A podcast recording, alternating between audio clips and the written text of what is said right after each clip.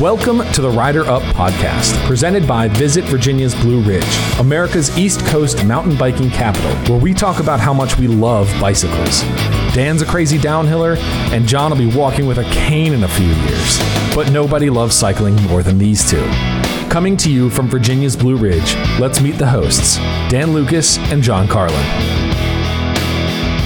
Welcome to the Riders Up podcast. I'm Dan Lucas. I'm here joined with my friend John Carlin. And today we have a pretty cool yes. guest. Um, my buddy, uh, been a friend for a little while. His name is Bryan Flack, and he's from Cane Creek Components. And uh, we're going to talk everything Cane Creek products, the future, the history. Um, so let's get into it.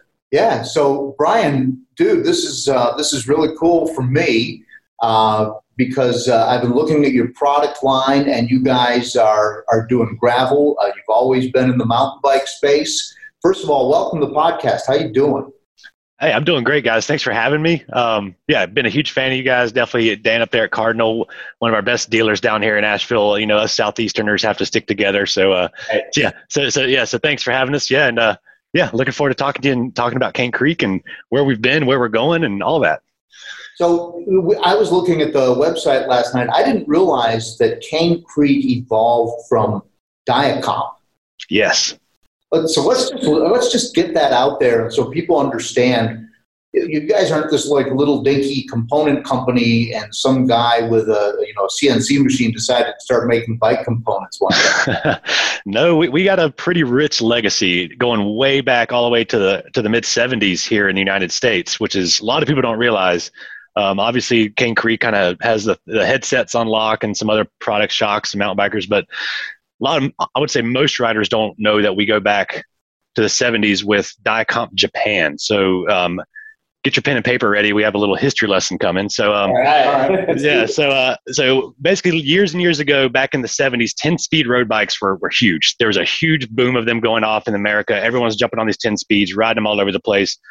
Big, big time surge. Um, at the time, a lot of the bicycles, the, frames were being made in the U.S. out of American steel. So you had brands like Schwinn, Roadmaster, Huffy, AMF, classic brands. Some of them around, some of them have gone gone to the side, but uh, they they were the bikes to have that were Amer- American made bikes at least. So um, Dia-Compe Japan was making brakes. They were making big brakes for the road bikes, and they were making them in Japan, shipping them to the U.S. Basically, the exact opposite of what happens now, where everything's made overseas in Asia and kind of shipped to the U.S. We had kind of was the opposite then. So Japan got smart and said, "Hey, why are we building these in Japan and paying, paying all this money to ship them? Let's just build them in America, where the demand is, where the bikes are, where our customers are." Yeah. So in the mid 70s, they built the building that we're in to this very day. Um, Dia-Compe Japan built this building in Fletcher, North Carolina, um, basically because it was a pretty cheap place to, to build. It was close to all the manufacturers, the steel that was coming out of East Tennessee and Ohio, um, all that good stuff, and had a really talented labor force here with the s- skilled and talented folks that live in Western North Carolina at the time. Um, so they built the plant, started making brakes, and when they started making brakes, I mean, they were making them. We had a forge that glowed bright red that we would stamp brake arms with. We had an anodizing lab. We had the full on, full on production here. Um, so that was going super well for a number of years. We had several different brake models to fit these bicycles. Um, fast forward to the uh, late 80s, early 90s, when mountain biking became a big thing. Mountain biking boomed. Like it just, it when it hit, it, it hit hard, and everyone started getting on mountain bikes, looking for ways to improve them, make them better, all these good things. Um, and so we were still making these brakes. And Pete Gilbert, who is still with Cane Creek, and at the time was our, our director of sales, was at a mountain bike race in Durango, Colorado. And a guy ran up to him and said, Hey, I, Pete, I know you work for Cane Creek. I got to show you this. And his name was John Rader. And what he had was the threadless headset. Uh, and so he invented the threadless headset, right? He invented this thing. So this was 100% his idea. And for those of you listening that are new to cycling, back in the day, if you wanted to adjust your headset, you had a, you had threaded lock rings and washers on a threaded steer tube that you had to adjust just so, and the bearings were loose. And They would sit in the cups, and man, it was like repacking an old trailer hub or something. You know, like you literally would drop balls of, of grease in there, and then preload this thing using the wa- the threaded washer just enough, but not too much. You know, it, it wasn't the best design yet. Quill stems, you know, it really limited what you could do with the bicycle, the head tube, the forks, all that good stuff. So John invented this threadless headset. And the way it worked was instead of having a threaded steer tube, with lock rings and everything that, to adjust it. You basically had this thing called a star fangled nut. I, rem- I, remember that word. I remember reading it in Bicycling Magazine. Yep. I yep. thought, well, this is hokey. And I, I, don't know if that came from Star Spangled Banner or where he got the name of it. That's that'll be lost to time. I have to find John and ask him. But uh, start the Star Spangled Nut basically was then hammered into your steer tube, and using a device, the comp- the Crown Race, which already existed on on the thread threaded headsets, the Crown Race, then you had a compression device via the top cover, and as you would kind of screw the the, the preload screw into that Star Spangled Nut, that brought everything together into your head tube. It kind of sandwiched it all together instead right. of having to use these lock rings. And so what that allowed for was you could use different steer tubes, you could use different head tubes, you could do all this cool stuff. Not only that, but it made the headset so easy to install and use and adjust because it used a cartridge bearing or caged bearing system. Um, basically, revolutionized headsets. And we were like, hey, that's a great idea. Yes, we will buy this patent from you. We will make these. This is awesome. And so we bought the patent, started making headsets, and that's kind of where all of that came from. Um, so interesting at the time was leading up to all of this, Dia-Compe Japan. I don't know if they were necessarily looking to get out of U.S. market or kind of like scale down or whatever. The people at Cane Creek at the time, which at this point was Dia-Compe USA, we were looking to expand. We wanted to build all kind of cool products. Mountain biking was coming at you hot and heavy. Products, new designs, new products, new things were coming out all over the place. We wanted to jump on that wagon. It was a booming market, and we said, "Hey, Dia-Compe Japan, we want to make this headset. They're like, wait, we only make brakes. You know, we're not really interested. We're like, hey, I'll tell you what, we'll keep making your brakes, but we'll also take this business in a new direction. And they said, hey, that's cool. And so that's that allowed us to do the threadless, threadless headset and keep our brake line. Um, fast forward a few more years, Japan was ready to get out. The people that worked here at the time, we were doing the headset, we were still doing brakes. We started getting into uh, some newer components like some some basic shocks, some wheels, um, a lot of people don't realize that we were also making the first RS1 fork for RockShox. yeah. I, did, I did not know that. Yep. Yeah, so actually, yep, those were being made right here at Cane Creek or Dia-Compe USA at the time. We also uh, we also had uh, we had Onza, which did the bar ends and also tires. A lot of people may know them for their tires, but back then it was a lot more componentry. So we had some we were dabbling, man. We were looking for ways to do all kind of cool stuff. And so we're like, hey, we said, hey, Dia-Compe Japan, what is where does can we buy this company from? We want to take this over. And they're like, yeah, that sounds great so we did that. We did that, and we named, we named it Cane Creek because the Cane Creek River Valley is where we're located right here in Fletcher. If you look out our window, there's a beautiful mountain range. The river flows right through there. Um, I see your hat on. I know it's a, it's a, trout fishing stream, of course. So like, uh-huh. you know, yeah. Um, so yeah, beautiful part of West North Carolina. So anyway, we, we, we uh, rebranded ourselves as Cane Creek and the rest is history. I, I got to ask you a question. Where, what, what kind of lizard is that and why did you choose a lizard as so funny question so that is called that is called a five-lined skink. Something, something, yeah. Uh, regionally, they're called blue-tailed skinks. Yep. Um, because that's kind of what all the locals call them. But uh, yeah, the actual name is a five-lined skink, and they are everywhere. Like literally, if you look under a bush, turn a rock over, they're all over the building here. They they're they're all over Western North Carolina. They're a really cool lizard. We thought it was we thought it was a neat thing, and they were like I said, they were kind of all over our our building in the grounds anyway. So we, that's why we went with the skink. Um, and that's kind of been our brand ever since. And people see that, they know it.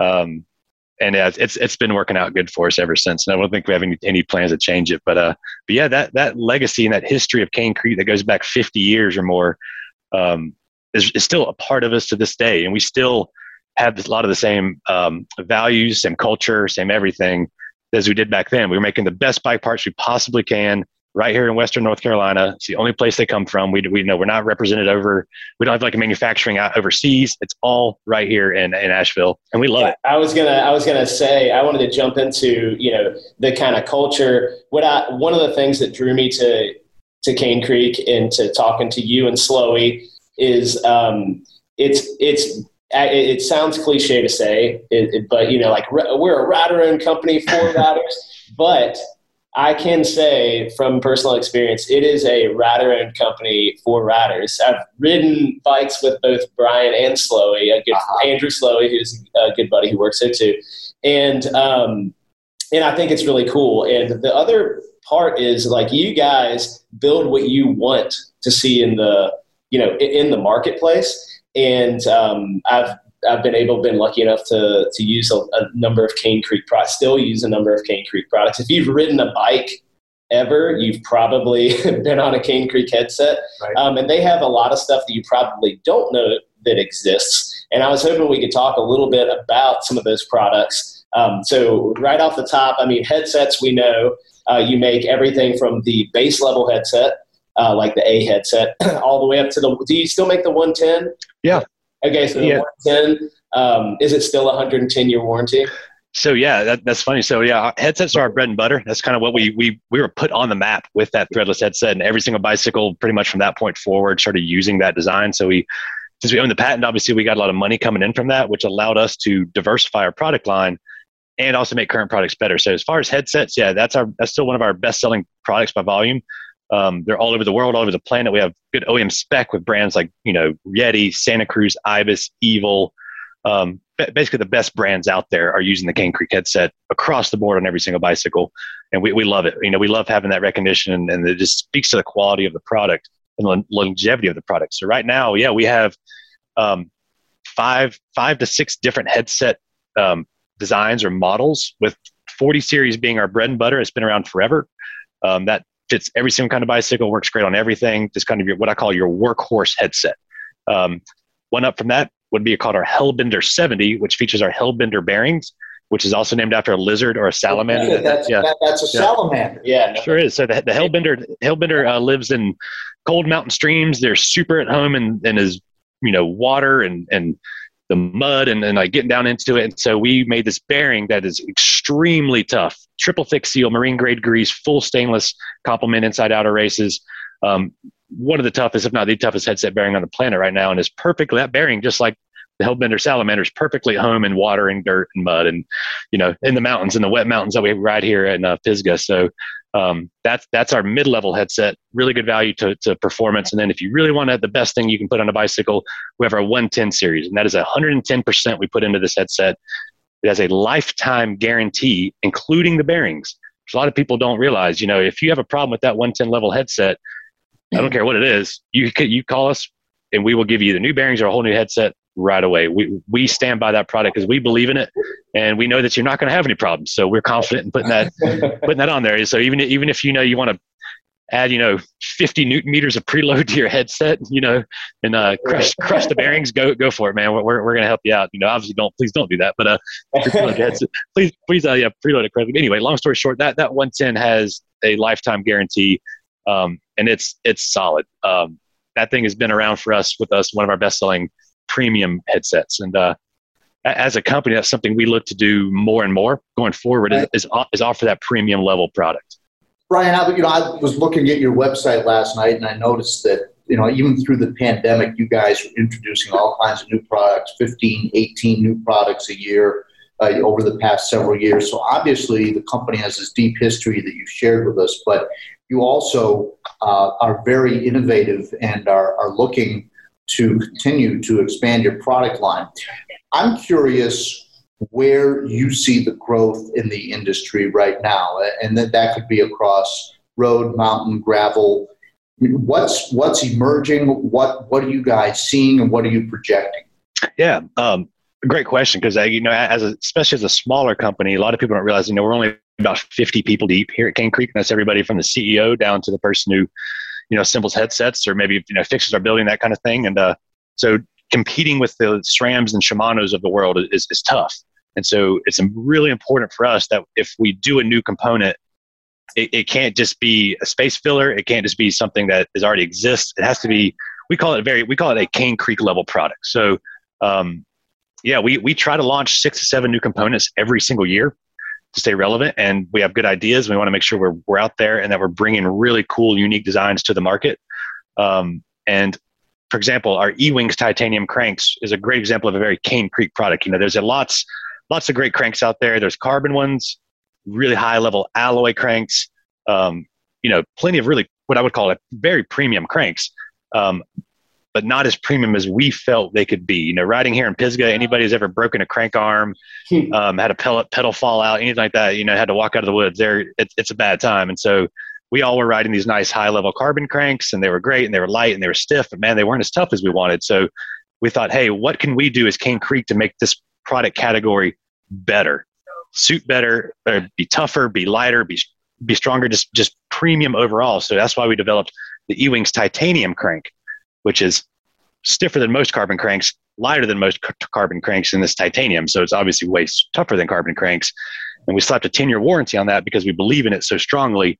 Um, and that has been a tremendous product for us. That's a really good example of where we took something that kind of already existed, a crank. You know, every bike takes a crank, but we made it. We made it ours. We made it premium, and we are getting a ton of feedback on it. People love those things. They're like, "Oh my god, like I'm so tired. I've broken two carbon cranks, and this thing is, you know, indestructible, and I'm buying it." And uh, really refreshing to to have like that feedback of like, "All right, you made a thing that speaks to me, and I want it."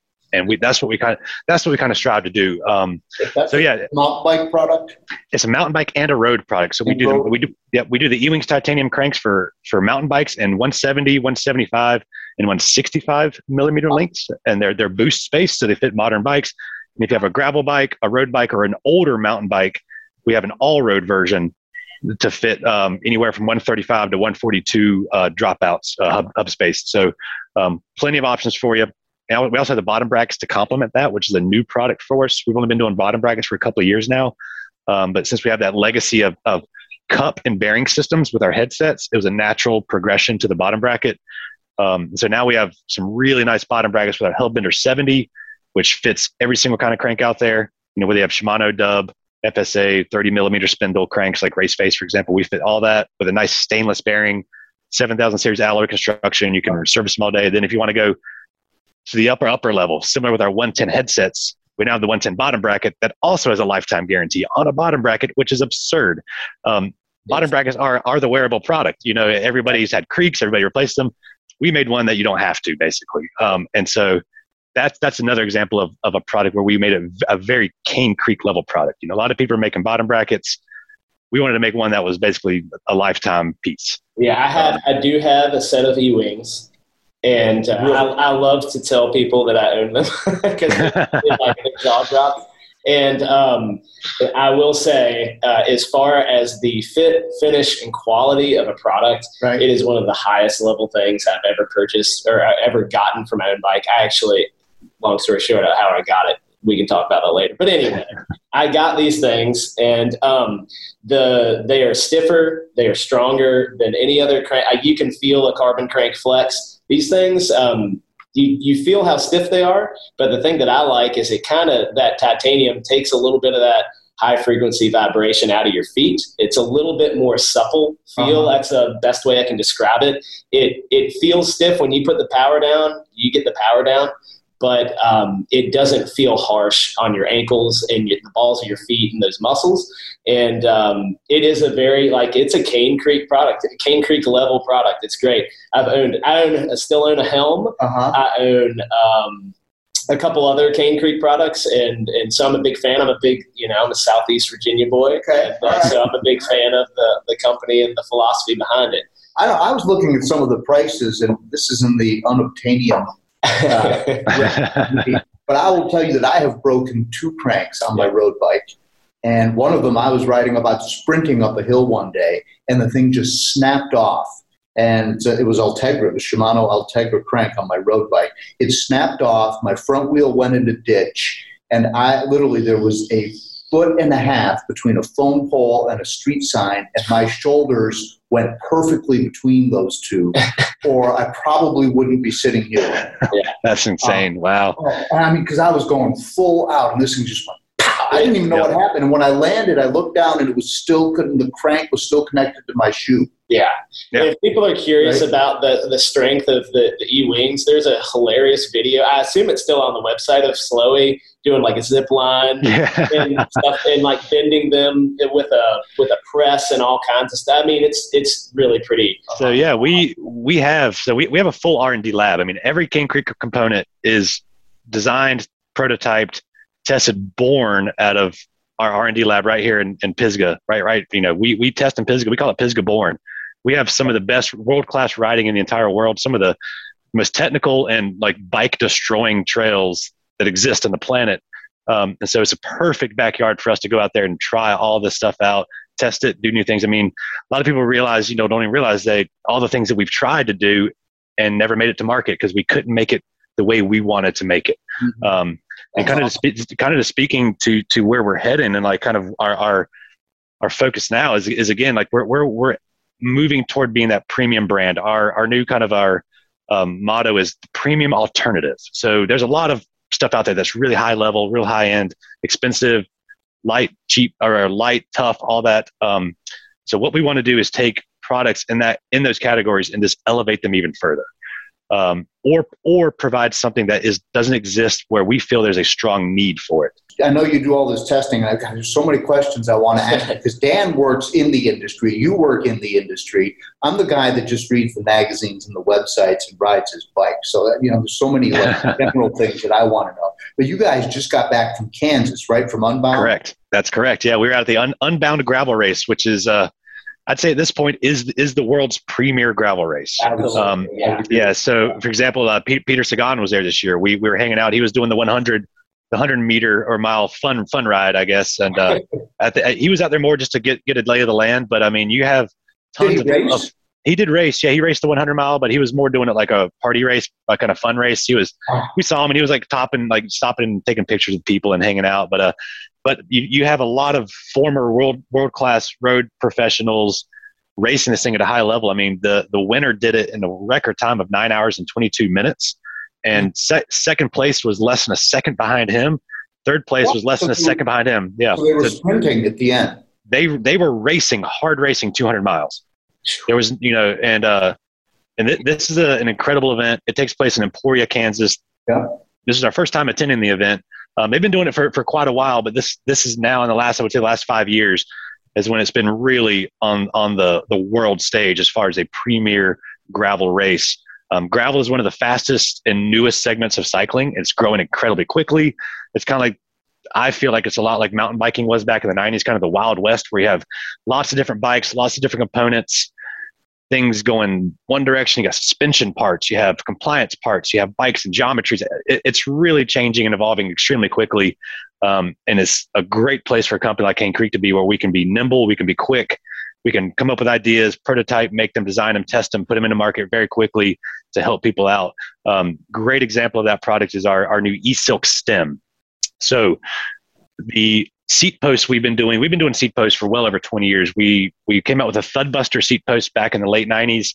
That was designed that was designed for basically hardtail mountain bikes, which were the only mountain bikes at the time that were I, I really really those. yeah. Yep. I, I, was I was I was racing sport back then. so, and yeah, uh, everybody, uh, yeah, everybody had their yeah, put their long travel thud buster on there, and the thud buster is great because if you're not familiar with it, it's a seat post with a parallelogram design that kind of rides under the saddle via an elastomer that sits in between this parallelogram. So as your rear wheel hits an object and moves upward and towards you, the thud buster counteracts that by moving backward and rearward. So basically, it takes the bumps off. It works super good. It worked extremely well for for hardtail mountain bikes. Um, but then, you know, around late late 90s, early 2000s, full suspension mountain bikes started getting really good. They started figuring out those, those designs. Everything got better. So the Thudbuster kind of faded. Um, and was kind of lived in the kind of the say the backwaters of, of mountain biking for a while, but it you know it wasn't like a sought after component for the most part. And then give it uh, uh, about eight eight years ago, seven eight years ago, holy cow! Here comes electric bikes, electric cargo, electric commuter, um, those types of bicycles found the best friend with a Thudbuster.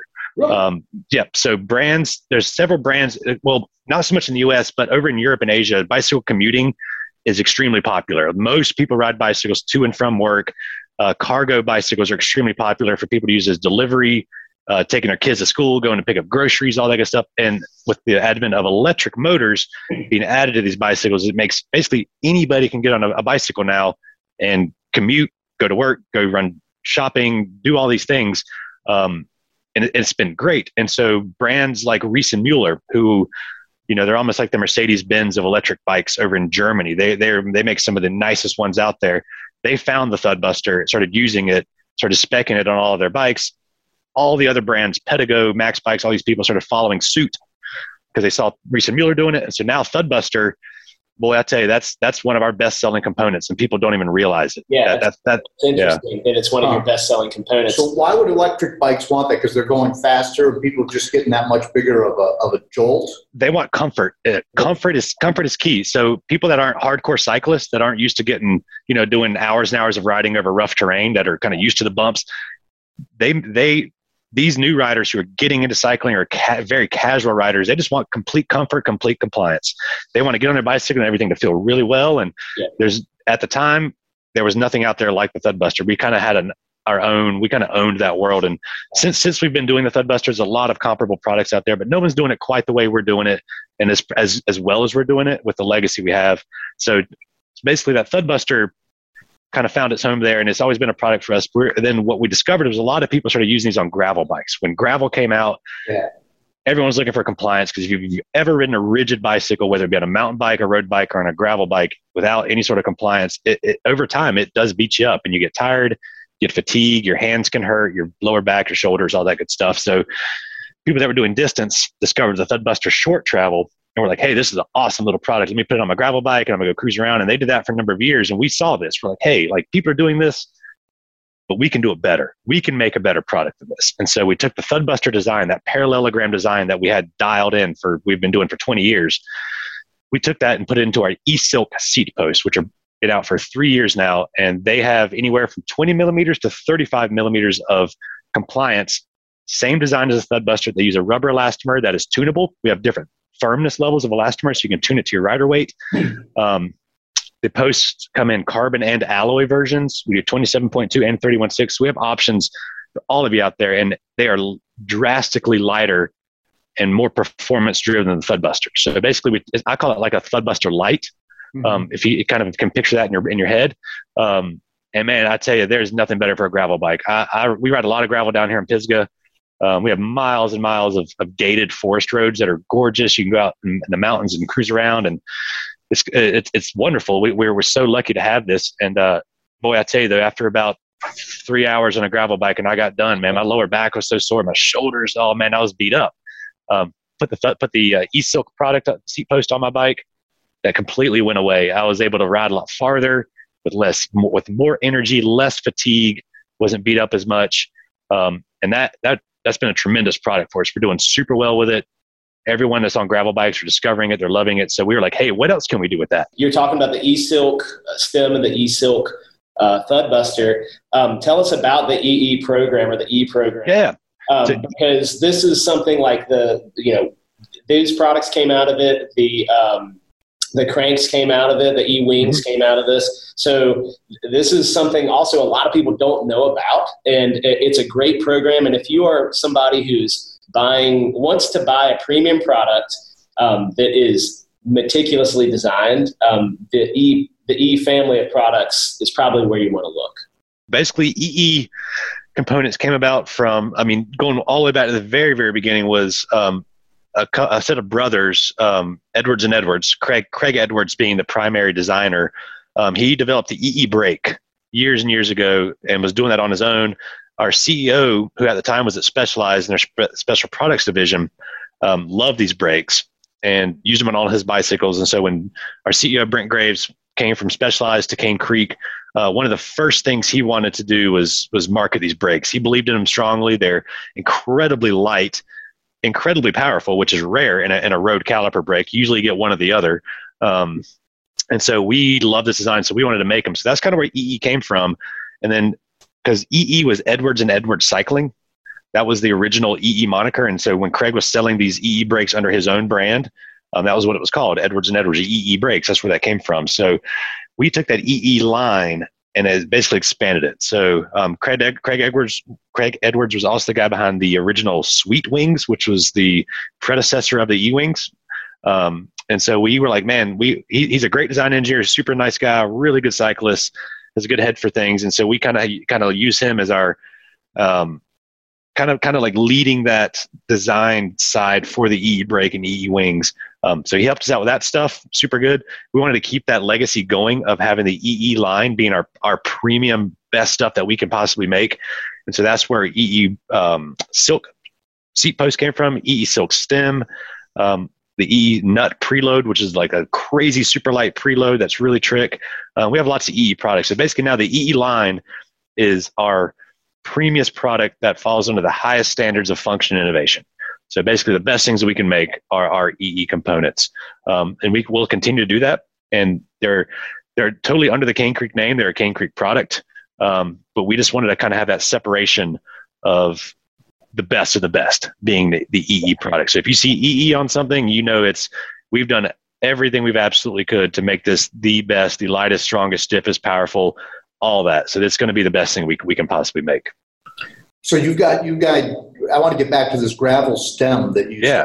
tell us about. So so you've got a, a way to get compliance with the seat post, and now you're adding it to the stem, and you've made it so it's not really. Um, it's not super flexy, but it just takes that that bounce out of the gravel, right? Correct. Yep. Yep. Yep. So in, in our in our testing, obviously we have that Thudbuster history of like long travel Thudbuster, which currently has G4 has almost four inches of travel, so it's a lot, right? um, a lot of people don't need a lot of people don't need that much, obviously, on a gravel bike. yeah. No, right. Um, so yeah, we decided we we do so much gravel riding down here. Gravel is huge. We've all been doing it. Um, matter of fact, I was doing it on a, on a fully alloy bicycle not that long ago, alloy fork and and frame, and boy, I tell you, that's a that was a rattle box, man. It, it beat me up. So um, we wanted to take all this all of this uh, legacy of compliance products and put it into obviously the, the seat post and the stem. The stem is great because what we found was that all that vibration that your body is absorbing from the road that comes up from the road into your frame, into your hands, into your body really beats you up. A lot of people don't realize, you know, that small vibration is making you fatigued. It's making you grip the bars harder than you probably should. It's making you maybe ride in a different body position than you probably should. It's making you grab the brakes more than you probably should um, or need to. And so we wanted to eliminate all that. So the seat post works super well. We're like, wow, I can't believe how well that works and how much it changed. That where else can we do it? Um, and there were all there were competitors making suspension stems already. They've been out there for a long time, going all the way back to um, the Girvin. If anybody remembers that yeah. brand, Ger- Girvin yeah. stems or ProFlex stems. Yeah. I mean, that's going back decades. And so this stuff, this isn't new designs. We again, being being Cane Creek, we want to take a product that was out there and make it premium, make it performance ver- performance oriented, make it very Cane Creek. So that's where E-Silk stem came from. So basically, the stem, um, the way it works is that an elastomer rides under, basically underneath the stem, kind of where it would mount to your handlebar or to your uh, fork, excuse me, and then um, it's tunable. So the elastomer, just like we have on our Thudbuster and our E-Silk seat posts, there's firmness levels based on how much or how little damping you need. Um, it's all about bump absorption. So if you're imagining like a stem that's flexing like crazy, almost like a suspension piece, that's kind of that's not what it is. It's more of something that just tames the bumps, tames all that terrain induced fatigue that comes up into your frame and into your body. It just takes that out of the equation. Um, super nice. I was actually on the test crew for this, rode one, rode the prototype for months and months and months. Um, not something I thought that I wanted on my gravel bike because I got big old 42C tires and I got three and a half mil thick bar tape and carbon this and carbon that. I've done everything to this bike to add compliance, thinking I was like, yeah, this bike's comfortable as all get out. Mm-hmm. It was not. And I put these these products, the E-Silk seat post, especially the E-Silk stem, rode it on my bicycle for months and months and months finally took it off, gave it back to the R&D boys so they could do some testing with it, put my rigid stem back on and hated it. Absolutely hated it, man. I could not get that rigid stem off fast enough. I got I got so comfortable and so used to having that little bit of give, that little bit of damping to tame the bumps that like it was it was game changer for me. And so the cool thing about our stem is the elastomer swap is incredibly easy. It takes a four millimeter bolt and you just unthread that from a wedge piece swap the elastomer that you want into where the, the elastomer rides, thread the, the little wedge piece back in there, off you go and ride. Don't have to take your handlebars off. You don't take the stem off. Really easy to do. And the best part of our stem is that it has a compliance switch. So if you visit canecreek.com and go into our products page and check out our stem, you'll see obviously it looks way different than a normal stem because there's a switch that lives on top. And what that switch does is that it allows you to really firm up the actuation. So if you don't want any movement in your stemmer, or if you want to be like out of the saddle sprinting up a hill, or if you're on road, or if you just want to kind of reduce the amount of actuation the stem is giving you, you simply turn the switch and it firms it up dramatically. That's, so that's my question is, is what do you do if, if you want to sprint? You know, if you're if you're in a gravel race or something, all of a sudden you got to stand up. You, you don't want any flex because you, you don't want to lose that energy train. Exactly, exactly. So that's why we developed our our we call it the compliance switch, and what that does, it drives a basically a little helix down into the center part of the stem, um, preventing the actuation. It, it's not a full blown lockout, um, because there's a slight bit of movement, but boy, it firms it up to the point where yeah, if you're climbing up out of the saddle, sprinting, you you're going to be getting all of that movement or all that power you're putting down your bicycle is going back in your bicycle. It's not being absorbed by the stem. Um, re- really nice product. Like I tell you, we were out at Unbound. Um, first time we've ever been there as a, as a company. You know, we had a booth set up, kind of the classic uh, trade show expo setup, and um, we had what was nice is we had a a bike bolted to a, a, fixture out front that had the stem on it, so people could actually walk up to the bike, flex the stem, turn the switch, figure it out. And boy, you want to talk about light bulbs going off. People were flexing the stem, and then they turned the switch, and it would firm up and they're like, oh my God, like this is amazing. We need this. And um, the crazy thing was obviously we, we had a bunch of stems that we took to sell at the event. We often sell when we go to these expos, we'll have a, you know, little um, square guy on, a, on an iPad. We can sell our products. We were selling stems right and left. People were buying these things like crazy. I had people put them on their bikes pre-race. These guys were going out literally the next day and racing 200 miles and changing their setup That's, because they they saw the value of the stem. They like I I can't do 200 miles without this thing on my bike, and so it, it was incredibly impactful for us being at Unbound, talking directly to the riders who are going to be using our products, getting their feedback, listen to what they had to say, their concerns, their needs, and then taking that back here to Cane Creek USA and, and telling the boys in R and D like, hey, you know, we got something really cool in our hands with this stem. Yeah, good job. Let, us see, like, how can we make this better? How can we suit better? Like, make it available for more riders. Um, so yeah, the stem's out there now. It's crushing it. We're doing super well with it. People are excited. Um, it's a it's a really nice product to add compliance to your gravel ride. Let's move away from gravel, and I want to talk about the rear shocks and the forks that you guys are producing. Um, and hopefully put a little a few more people onto them. Um, I've been yeah. on them for a number. I've been on a Mark One and a Mark Two. I've been on the Kitsuma. I've been on a double barrel. I've been on a bunch of the products that you guys make, and I'm a huge fan. And um, but I still think you guys are relatively small in the suspension market, and people don't always think Cane Creek. Um, yep. But what makes it different, and what is the I guess why is why is Cane Creek um, why should people look at that? Yeah, exa- uh, yeah, great question. Uh, yeah, you're you're right, man. We are definitely a smaller player compared to the the big guys of the world. You know, your Foxes and your RockShox, for example. Um, you know, they they pretty much uh, outside of SRAM now that owns RockShox.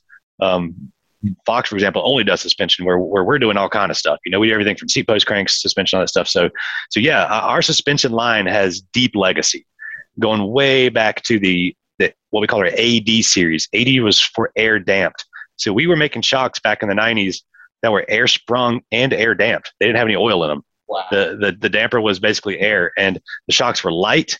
Um, they even had some adjustability because you could control the rebound via how much air movement you could restrict, and they were really cool. Um, very cool shocks, and believe it or not, these are still in use to this day. I get calls every single day for people with an 85 or an 8010 or 8012 or a Cloud 9. Uh, I had a Cloud 9. Yeah. Cloud 9 on a Giant and I might still have it in a box somewhere. That's a. I have no idea what you guys are talking. It's a that, that was a cool yeah. shock, man. Okay. I thought. Yeah, I it was. It was. Uh, I don't think the cloud was the cloud nine air damped. I believe it was. Yeah, the Cloud Nine. I believe should should have been. Yeah, uh, because we we got into what I call our double barrel line back in 2000. Uh, this is back in 2005. So um, quite quite a while ago. Um, and basically, what this did, it allowed us, it, it was our first effort into a super premium mountain bike shock. You know, the air, the air damp stuff was cool. It worked really well. Bikes were getting bigger, longer travel, downhill was coming in. They, they just need to be better. They need to be tougher. They need to be more robust. Right. And we're like, again, we're like, we're not going to make a, a, you know, a, a simple shock that everyone else is making. We're going to do this Cane Creek way. And so that's where we had developed the uh, twin tube damper, the double barrel. That's what double barrels is, is a twin tube damper. So very similar to what is being used in motor, motor shocks, you know, motorcycle shocks, that sort of thing. Öhlins was doing it at the time. This is way before they were doing mountain biking products. Um, so we kind of went to them and said, looked at that design and said, hey, this is a really cool design. We love that the twin tube can allow for a lot more uh, range of damping. Um, no one's doing it. We feel like this is a better way to do it. So that's where double barrel came from. The original DB coil was the first one we ever made. Um, back in the day had four way damping adjustment, which was way different from anything out there in the world of mountain biking at the time. Um, way more of a moto thing, which all the moto guys who are racing downhill immediately loved. They jumped on that. They were like, "Oh my god! Like we, I know what this is. I'm familiar with this." Um, and the best part, it, it's not just you know something cool to do. There's legit and awesome performance aspects to a twin tube damper. Um, the twin tube allows you for, for independent damping because then you can route oil through all these different adjusters to basically control the way that damper rides and affects the spring. So you don't just have one compression adjustment. You have a high and low speed compression adjustment. You don't have just one rebound adjustment. You have a high and low speed rebound adjustment. that allows you to really dial in that shock to perform exactly how you want, no matter what bike you put it on and no matter what terrain you put it on. Um, it, it, was huge for us at the time. Um, still to this day, we're still hand assembling every single one of our shocks we put out there, every single one of our forks we put out there. Yeah. Um, but yeah, so DB coil, original twin tube damper mountain bike shock. Translated, uh, we eventually a few years later came out with the Air version, the DB Air, same design except we put an air spring on it instead of a coil spring. Soon after that, we did DB Air CS. We added our climbing platform, which is actually a patented climbing platform. A lot of people's climbing platforms are just a lockout. What they do, they restrict compression. They basically close off the compression orifice to make it so the shock cannot actually go into. Yeah. Start climbing, I just turned it off. Right. Yeah. Yeah. So the cool thing about the climb switch is that if you're like us and you actually climb single track and steep and technical single track, yep. Um, yep. as as your rear wheel hits an object, like you're riding a hardtail or if you have a full lockout, it actually wants to bounce off of it. So your your your wheel hits, it wants to bounce off of it, you lose traction. What our climb switch does, it allows for a heavily damped rebound and compression um, rates. So basically, as your rear wheel hits something, instead of being locked out and it bouncing off like a hardtail, it absorbs just a little bit, and it also rebounds just a little bit. So it conforms to the terrain. Your rear wheel, your rear wheel, the shock acting on the rear wheel makes the shock allow the, the wheel to conform to terrain, sort of like a tank track. I've been yeah. able to describe it to people when I was trying to like either sell a product or talk about why it's important. Is that if you climb with your your tire pumped way up, like you climb with like 35 psi on your tire, it's real chattery when you're going up roots and rocks and stuff, and it doesn't want to. It kind of wants to jump around. If you climb up with your tire at 15 psi, it grabs onto everything, and it's a, it's a softer feel, and it just wants to grip while you're climbing up. Mm-hmm. That's kind of the way the climb switch on uh, Cane Creek product works, in my opinion. So you can get that compliance without getting a pinch flat. Yeah, absolutely. Blowing yeah. out yep. the sidewall yeah. if you're tubeless. Yeah, it, it, has the feel of a soft. Yeah, it doesn't have the feel of a soft tire. It's not. That's a bad way of describing it. It has the feel of the grip you get when you're running lower pressure. Yeah. Um, but it doesn't have the the negative effect of right. flattening your tire. Right. Um, and it, it's a it is a very different feel. I, I have a Kitsuma shock out there on a bike, and I can put you on that and put you on a different product, and you will feel the difference immediately riding the same section. Yeah. Yeah, that that climb switch is is super nice, and like I said, it just and for you know where we ride again, Pisgah born man, we have yep a thousand foot single track climbs. Yeah, yeah, dude, we, we're out there roots and rocks yeah, roots rocks all day long. Classic East Coast tech. So when we're climbing up, we don't want to lose any traction. We want to have all that power that we're putting down into our wheel go into the trail so we can get up to the top and go downhill as fast as we can. Um, and so that's that climb switch has been great. So that's kind of legacy. And then we developed a DB coil CS, which is a coil shock with a climb switch, was which was very new and not if not. I'm not sure if we were the first, but we were definitely one of the first to ever put a climbing platform in a coil shock. Um, and then we have developed our inline or IL models which are they lose the reservoir. They're more compact. They're more designed for kind of your trail bikes, yeah, short travel, um, shorter travel stuff. So, and then we have the coil version for that as well. So we have a DB Coil IL, which is a really compact, cool inline style little coil shock, kind of one of its kind. Um, what that allows you to, to, basically get all of that great linear coil com- performance in a short travel package. You know, I ran one on a on a bike that was only a 120 or 130 millimeter rear travel, and having a nice coil shock on a real snappy short travel bike, man, especially for we, where we ride here in Pisgah is is amazing. So that's that's kind of our shock line. You know, we have right now we're sitting with um, it's always ebbed and flowed. We phased out our DBCS models and brought in what we call our Kitsuma that, that Dan mentioned. Kitsuma is our our newest reservoir style shock. Um, basically, we went we went back to the drawing board of double barrel on this one. We we were riding this double barrel design for a long time, kind of keeping everything kind of the same we wanted to make we wanted to make a splash. And so number one with Kitsuma was our desire to remove the tool to adjust the shock. Normally, you need a three millimeter tool. You can adjust your damping. It's still great, but man, getting the tool out of your pocket or keeping up with that, um, you know, it, it, can be it can be tough. And then if you want to change something, you're like, oh man, maybe I shouldn't. I have to figure out where it was. And so what we did with Kitsuma is we we now have tool free damping adjustment. Basically, you reach down with your hand and you can adjust these things, these adjusters, all four of them, however you want. So literally, you can be at the top of a trail and go down it. And be like, oh, I wonder what it's like if I cut my rebound in half reach down and do it and go take that same run. And you feel it right away. So we not only did we add tool free we kept the same damping range but narrowed what each adjuster does. So now when you turn the adjuster one click it's you feel that right away. And so hmm. that what that does it makes setup for the bike a whole lot easier than before. So you got newer riders who maybe aren't sure where their settings should be. It can be intimidating, have all four of these adjusters. Now it takes that right off. You have Pro Tune at your fingertips because if you make an adjustment, you feel what that did you feel whether it made it better or made it worse, and you can take it back or add more, add less. Um, really nice shock. Super proud of it. It's crushing it. You know, we were nominated for a Pink Bike Suspension Component of the Year with the mm. Kitsuma, which for a little small company like us, man, that's huge. Um, again, like we're hand assembling each one of these shocks in house. I mean, uh, the where I'm office where I'm sitting now, I can look out the door and I'm looking down and the, like you know all the guys down there in the shock tech filling filling the dampers with oil, dynoing every single damper, yeah. building the cylinder head subassembly. It's it's a hands-on, full-on process. You, you, get to see the yeah you, yeah you get to see a signature for for the person who built your your component. Um, and I was going to say too, people may feel a little bit.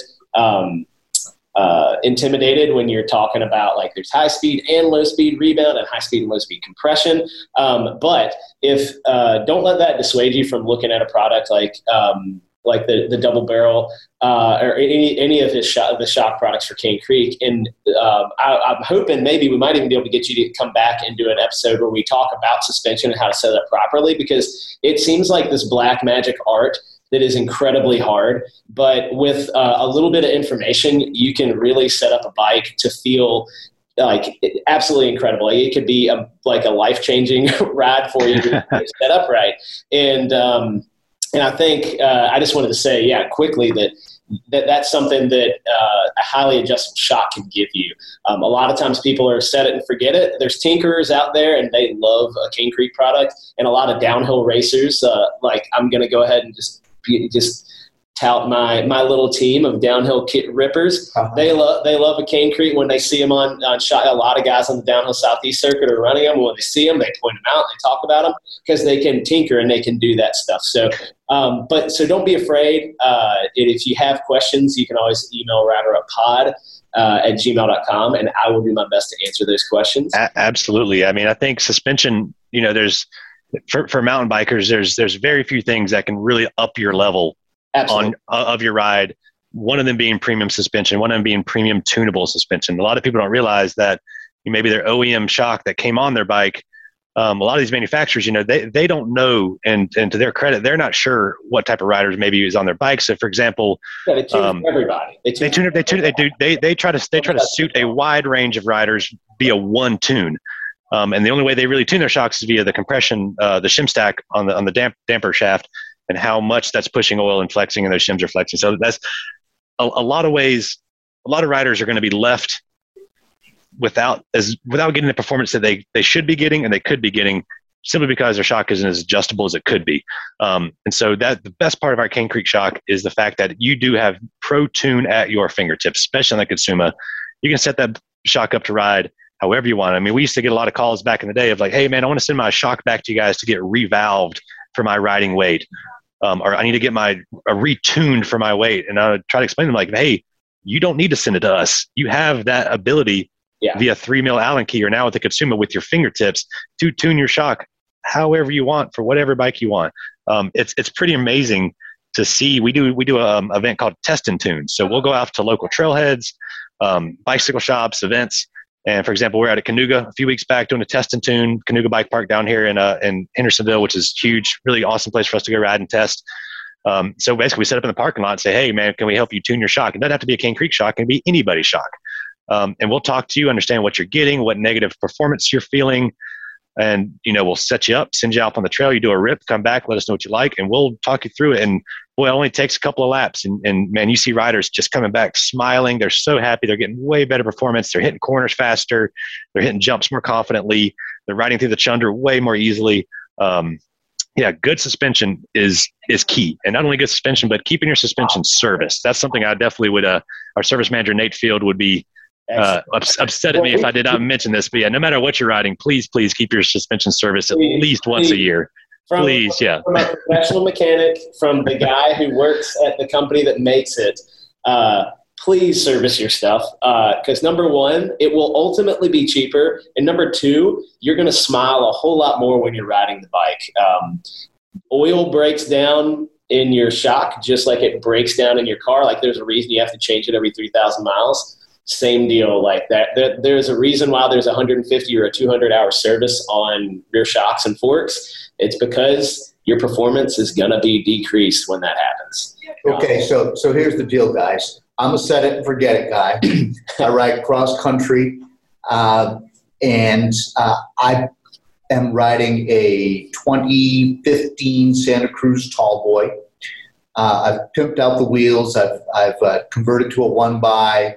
Uh, I do need to upgrade my brakes, but I have other than locking out my shock when I climb, and it's got like two settings, right? It's got like trail. Yep. It's got it's got three. It's got trail, full, and and quote unquote off. Yeah. That's it. Everything you guys have talked about, I have no clue. Yeah. I, I mean, it, this is so far above my head. And uh, and Bryan, if you're telling me that you can make a difference for me, that's awesome. We need to have you come up here to Virginia's Blue Ridge and ride out to Carvin's Cove and do the adjustment thing. He has a standing Yeah. insight whenever he Right, wants. right. Absolutely, guys. I'm, I'm, I'm there. We'll take, we'll take the podcast.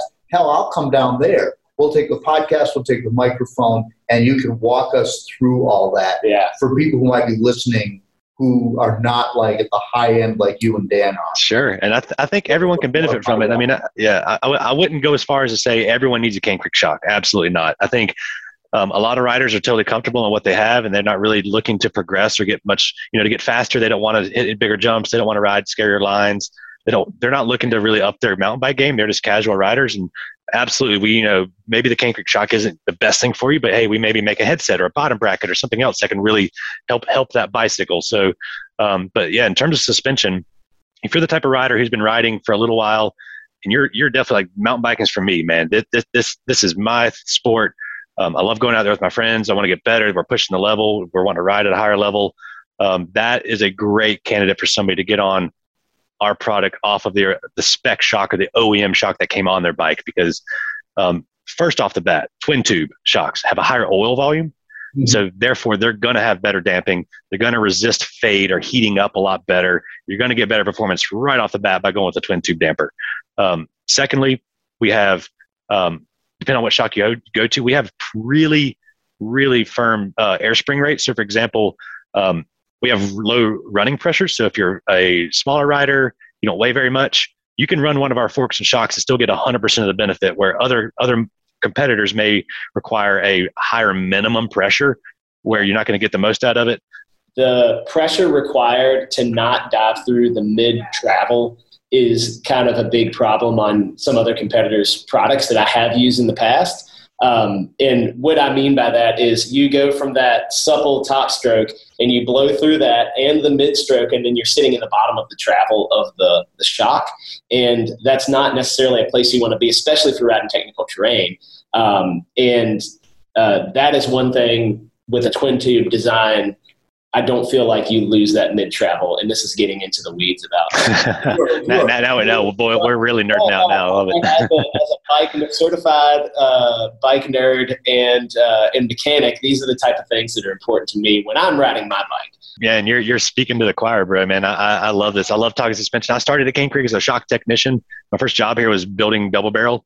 Did that for three years. Moved into customer service sales. I've done lots of things. Worked the OEM sales channel, so I worked directly with with brands, trying to have them, you know, selling them our our components and components to use as OEM specs. So, uh, and a huge part of that, obviously, the, the suspension side is testing, tuning, riding, and getting across all the all the positive benefits that a Cane Creek shock can do for the bike and for the rider. Um, and that goes for our shocks. Also, the fork. I mean, the Helm fork's been out there for year, over four years now. Um, also was nominated as a, as a component of the year for for Pink Bike suspension component. Um, I love the fork. Really, really cool thing about that is very much Cane Creek way we did things is you can adjust the air spring manually, so you can set negative and positive air chambers at different pressures. And like I said, this is kind of getting into the nerd, the, the weeds here on a suspension, but that cool.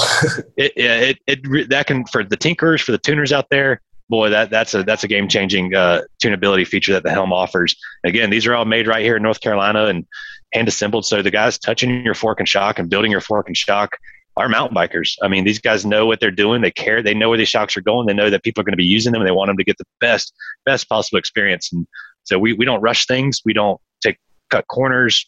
Um, we we take pride in every single piece we send out of Cane Creek, um, regardless of what it is. And you know, we just keep making the, the better stuff. But uh, yeah, it's it's it's pretty special now. Invite anybody listening to the podcast. If you find yourself in Asheville, North Carolina, and you want to come do a factory tour and see all of this go down, we would love to have you. Uh, we'll show you how we show you everything we do. We'll take you the whole building. Um, you can go to our website under the uh, contact us page, and you can click a link to sign up for a factory tour. So yeah, come come on by. We'll show you where we make the donuts. It's awesome. Yeah, yeah I was gonna um, I was gonna say. Uh, so we've talked about where we are right now, where you've been, but what is next? For Cane Creek. Can you give us any secrets, uh, secret insider info on what you're working on or where you might go? You have any products that you're ex- excited to break into? Um, yeah, we're uh, we're bringing back 26 inch wheels, guys. We're, we're gonna we're, right. we're, we're, bringing them back from the dead. oh man, no, I, there's there's a lot of guys out there. They heard that they're like, oh my god, thank God my yeah, 26 is not dead. But no, just just in all no, we're kidding. But in, in all seriousness, um, Cane Creek. So being a, I, I am in sales. So my my title here is rider engagement manager, and I cover dealer retail and customer service. And R and D guys know better than to tell me anything because I will go and tell every, the entire world about what they're working on in the back. But uh, um, but no, one thing we are looking heavily on, and kind of going back to our E-Silk um, seat posts and stem, is gravel. Man, gravel is the fastest growing segment of cycling it's it's again it's the wild west components are coming over right you know left and right new stuff that's unique and interesting. Um, my favorite thing about gravel is that there's a very small learning curve to get into it compared to road or mountain. Um, mountain biking can be kind of intimidating and be kind of scary for a lot of new riders. Road can be kind of scary because you have to have this you know obviously you're on the you're on the road sharing traffic. Um, uh, yep. hey, what's wrong with lycra yeah right? So gravel gravel is awesome because anybody can ride gravel. You can do it on an old road bike with some thicker tires. You can do it on an old mountain bike. You can do it on literally any bike you have. Um, and it's and it's fun. You just go out and you cruise these beautiful gravel roads or this single track or this greenway or whatever you have near your house that's smooth and chill, and you can enjoy yourself. And then you you know you don't need this crazy mountain bike suspension and all this stuff. So anyway, gravel is at least for us is is a really smart and safe place for us to to focus our efforts um, because it is a great place for us to provide that compliance, increase riders' enjoyment, increase comfort, all that good stuff. So I would say that's something we're looking at heavily. Um, second to that would be we're always taking our current products and changing them. We we don't we don't just sit around waiting, you know, sitting around on a product saying, "Oh, well, it's good enough. Let's just keep making it good enough." No, good enough is not good enough for Cane Creek. Yeah. Um, and so we are always looking to take every single component we make and make it better. Um, for example, Kitsuma is a great example of that. We could have just been riding out the CS line for the next five years, and we could have kept making DB Air CS and DB Coil CS. They worked great. They were fine. Um, we didn't want to. We were like, hey, we know we can make this better. How? Let's figure this out. So tool free adjustment, all these things that went into Kitsuma that made that shock that shock so much better. Uh, bottom brackets, you know, always looking up up. We've recently gone to uh, the Hellbender 110. We use we're now using the XD ceramic bearing in that guy, which is a about just about one of the best bearings you can put on a um, on a, on a bottom bracket. So that's a good example of like, hey, we're going to take that. We made it even better. So um, aside from you know looking at new markets and new things that we can bring new components into, we're always making our, our current stuff better. We'll get back to the Rider Up podcast in just a moment, but first, a quick note about Virginia's Blue Ridge. You'll hear Dan and I talk a lot about Virginia's Blue Ridge in the podcast because that's where we live and ride. Virginia's Blue Ridge offers what we lovingly call a Metro Mountain Mix, a place where you can play in the mountains while enjoying the arts and culture in and around Roanoke, Virginia, home to many museums, restaurants, festivals, shopping, and so much more. We hope you'll bring your bike, go for a ride, and check out all the region has to offer. Go to visitvbr.com for all things Virginia's Blue Ridge.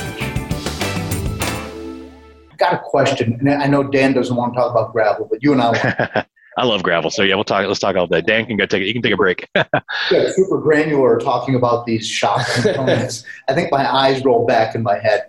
Um, but we had Kerry Werner, who's a, a pro on here, uh, and and we asked him what what do you think about gravel bikes because he's starting to race gravel. And he said he doesn't think he, that gravel bikes know what they want to be yet.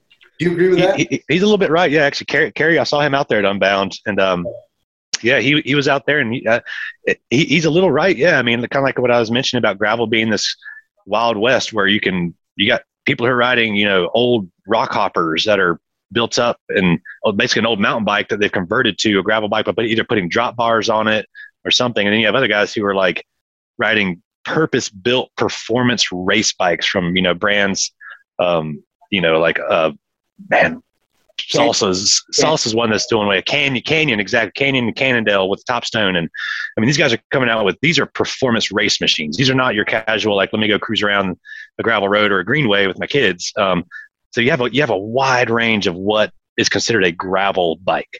Um, and yeah, it's it's really kind of it's it's figuring itself out right now is what I like to say is out there at Unbound, man, we were seeing all kind of different bikes and setups and components. You know, people running aero bars because they are doing, you know, out in mm-hmm. Kansas, you have a 15 mile straightaway yeah. and you would get in the air positions. It's more comfortable, more aerodynamic. And, you know, you come to Pisgah, you don't see anybody running aero bars because our, you know, we have tight, twisty, curvy, steep mountain roads and doesn't make a whole lot of sense. So, yeah, it, yeah, it's, it's, it really is. I mean, he's, I think he's right where they haven't figured out what they want to be, but that's also really cool. Like, I think that's, that's a good thing.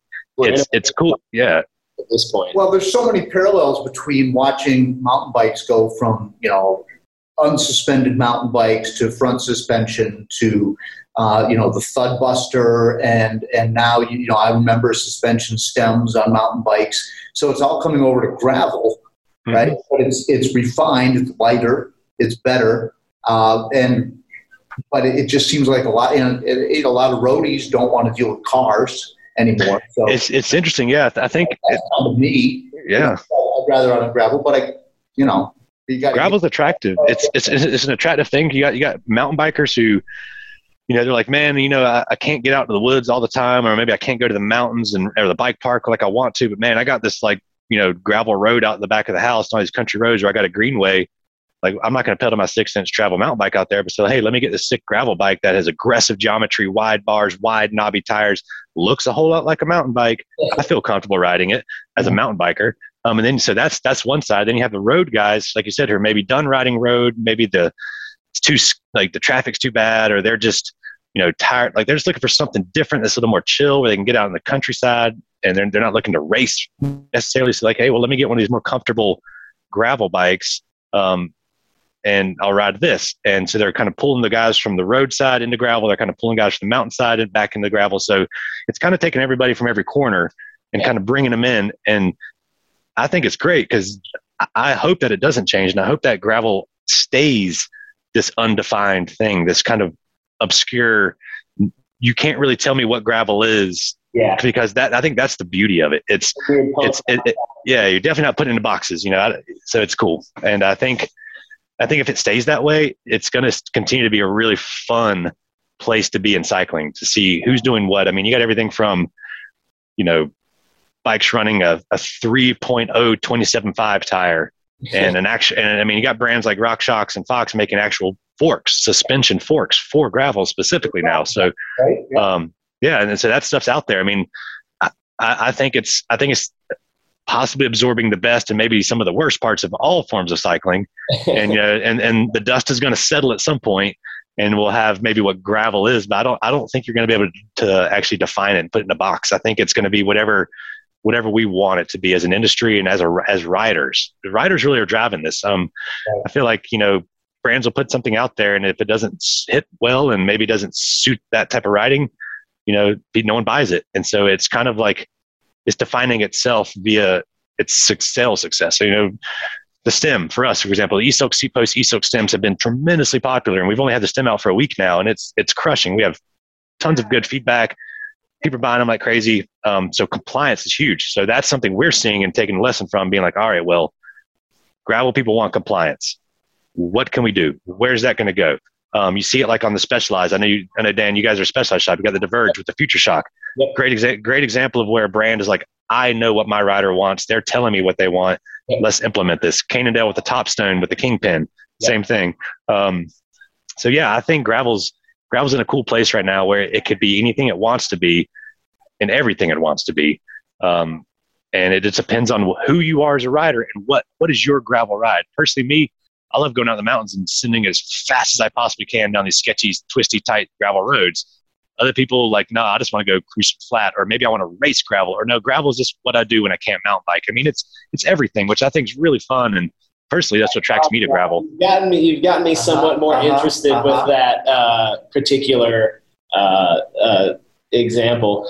But um, man, I just wanted to say thanks so much for taking the time to talk to us about Cane Creek and the products and the history and the legacy you guys are building. Um, I have one more question that I want to ask you, and it's one that is a it's a constant debate in the shop um, uh, here at Cardinal, and uh, we fight daily about this specific topic. And um, so I'm going to ask you. I like to ask all of our our guests um, if you had a fight to the death Okay. Okay. I'm ready. Two choices. You can either choose uh, a pick, like you would use to get an O ring out, or you can choose a pedal wrench. What are you going with? Fight to the death. Oh man. The people, pedal wrench. pedal wrench. I'm going oh, pedal wrench. Yeah. I, I, want a I want a blunt object that I can swing around if I absolutely had to. I guess it depends on who I'm fighting, but uh. Okay. Yeah. Yeah. I, I would I would have to go pedal wrench, man. It fits in your hand really well. I, I, used to use picks all the time here at Cane Creek, picking, trying to like, you know, when I was doing uh, rebuilds on shocks, and I would drop the pick a yeah. thousand times a day. If I, if I had a quarter for every time I dropped a pick when I was working on something, I'd be rich. And but uh, yeah, so I want I want that big old I want that big pedal wrench. I'm gonna add it to the spreadsheet. All now right. I'm not gonna reveal what I, my, the the, what I'm saying that I would choose right now. I'm got, I got to get a large data set, and at the end of the year we'll put out some information on pick or pedal wrench. So I appreciate that. Um, uh, wait a minute, I got a question. Okay, do you ride flat pedals? No, I'm I'm hardcore clipped in. I'll, to the point where like I, I, get made fun of. Like I always say, I want to be so clipped in that if I crash, I want the bike coming with me. Yeah. Like I, I, like if there's a video of me tomahawking down the mountain, the bike is going to be attached to me as I'm tomahawking. Man, I want that thing to be. I, I used to when I used to ski, I would ski with the tightest bindings I could possibly get. You know, like I I love that feeling of being in the bicycle. Um, I, I rode flats for years. I have a BMX background. I, I grew up racing BMX um, you know, hit dirt jumps all day long. I still do, and I, like when I when I am like dedicated dirt jumping, I do ride flats, but uh, mountain bikes all day long, man. I'm I'm clipped in. Okay. So uh, go ahead. Well, I was just going to say, uh, so Bryan is wearing a hat that's got fishing flies. that's right. Wearing a hat that's got a trout on it. So we got three bike guys here, but two of us are fishermen. Well, I would love to go trout fishing with you guys one day. Okay. And, and if you, and we're going to put uh, Bryan's social media in uh, the show notes. Uh, so you, if you want to see some really cool um, you know, small stream, uh, little brookie catching action. follow him. Uh, uh, I, him and my buddy Lucas that both live in the uh, the uh, the Pisgah area Pisgah down there. Yeah, yeah. I, I, know. I know Lucas, man. I've been yeah. I've been seeing him out in the river, man. He's he's been yeah, catching all He's been catching them, man. I know. I, I see him all the time, you know, and uh, yeah, like so. Yeah, man, that, that that's that's my passion. You know, if I'm not riding a mountain bike, I'm I'm knee deep in a trout stream. Sometimes doing sometimes doing both. Get down there. Um, John and I'll come visit. We'll we'll grab one of those factory tours. We'll ride some bikes and we'll go fishing. I mean, it sounds like a perfect uh, perfect weekend to me. Yeah. All right. Well, I, I, I got a question for you guys because right. you asking me some questions. So this is another hypothetical um, because you know we're, we're down here in the southeast, man. Like we're, we're this is the south, you know, and part of it. So I got to ask: if you go to a restaurant, and you're getting breakfast, you choose the biscuit or do you choose the toast? Oh, biscuit. Yeah, I'm usually a biscuit man. All right. Right on. Good answer. is, that, is that the right answer? That's the right answer. Yeah, There's, there's, only one. There's only one answer here. Yeah. So. Uh, uh, Biscuit Head. If you guys are in Asheville, you've been a Biscuit. Oh yeah. Head. Oh my gosh! Yeah, Biscuit Head's great. Yeah, there's a yeah, fancy biscuit restaurants down here all over the place, and you can't go wrong with them. Yeah, it's amazing. So yeah, yeah, Asheville's a great town. Yeah, if anybody wants to come down and visit, obviously we have world class riding, town school. Uh, yeah, and you can come see Cane Creek. So win win. All right. Awesome. Thanks, Bryan, Thanks, so Bryan. much for, for the uh, opportunity. Absolutely, guys. This has been awesome. Super fun. Thanks for having me. Back on um, to, uh, talk some, uh, some some suspension. I'd love to. Yeah, I'll, I'll, come up and see you guys. We'll do one in person. We'll do a do a trailside podcast. We'll be out there and do a test and tune. Maybe Perfect. maybe live in the podcast would be cool. And like, yeah, anybody anybody interested, obviously uh, hit us up at canecreek.com. You can email us at support at canecreek.com. Um, tons of information out there. I'd love to hear from you guys. Please, please, please reach out if you have any questions on Cane Creek, man. We love talking to talking bikes. So. Thanks again, Bryan. Before you go, just a couple of quick notes. First of all, thanks for listening to the Rider Up podcast presented by Virginia's Blue Ridge, America's East Coast mountain biking capital. If you want to know more about riding your bike in Virginia's Blue Ridge, you should go directly to bikevbr.com. Bikevbr.com, all kinds of information there. All of the many accolades the region has received from many of the bike orgs you know, for instance, Virginia's Blue Ridge is an IMBA designated silver level ride center, and that's very rare on the eastern half of the United States, just a couple of us. Also, the League of American Bicyclists designate the region as a bronze level bicycle friendly business. And as you heard Dan and I say, it's also home to Team 2024, the top women's team in the United States, where top athletes are Olympic hopefuls and record breakers, and many have made it to the Olympics and won medals in the past, and this is where they call home. The fact is that this region is a fantastic cycling destination for mountain bikes, road bikes, and gravel bikes. Just look at the calendar for this year. The Carilion Clinic Ironman 70.3 Virginia's Blue Ridge Triathlon will be set for early June here in Virginia, in Virginia's Blue Ridge. The 2022 USA Cycling Amateur Road National Championship will be from June 29th to July 2nd. The VBR Gran Fondo is set for Sunday, October 9th, and the Creature from Carvin's Cove mountain bike race will be Saturday, October 16th and 17th, and that's part of the Virginia's Blue Ridge Endurance Series. So, all kinds of great events, and I'm just skimming the tops right there. Links to everything we talked about in the podcast, as well as a link to an awesome YouTube video that is just music and beautiful scenery that shows you in about the highest quality I have seen this side of Hollywood all the many places to ride here in Virginia's Blue Ridge. For Dan Lucas, I'm John Carlin. Thanks for listening, and I hope to see you out there in Virginia's Blue Ridge.